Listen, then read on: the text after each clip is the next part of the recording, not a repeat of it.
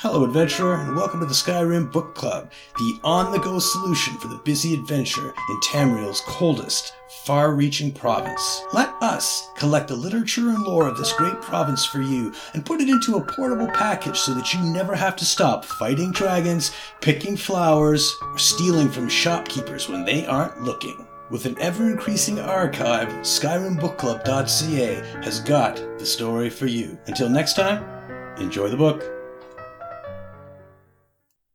Baelith's Journal, a fisherman's journal describing a storm unlike anything else. Entry 42. Lights again. I didn't think much of it last night. Just the glimmer of stars on a calm sea, and the bleariness of my eyes at the late hour. They're back again tonight, and closer, I think. Well beyond my ability to glimpse at any rate. Just the odd flicker or flash. Entry 43. Storm's rolling in. Sky over the seas turning steely. Must have been what I'd seen the last few nights. Thunder and lightning. I should know better.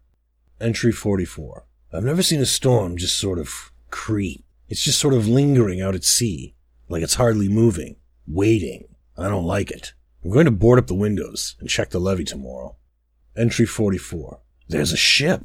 I can just make out the shape in the haze. There's a glow like lamps, but the light's cool. How long has it been caught in that storm, I wonder? Hope they're all right. Not much I can do from here. I'll keep an eye out. The least I can do is run the port for help if they're sunk in the storm. Entry 46. Tava's red feathers. The ship is the storm. A merchant galley was passing near the coast tonight as I was hauling in my nets, and it was like a rod to the lightning. That creeping storm whipped up like a hurricane and lunged at the fat little trader vessel like it was alive. The ship I thought the storm had swallowed was at its head, dragging the clouds like a net around the slower ship. It spat lightning at the galley's sails and buffeted it on wind and waves.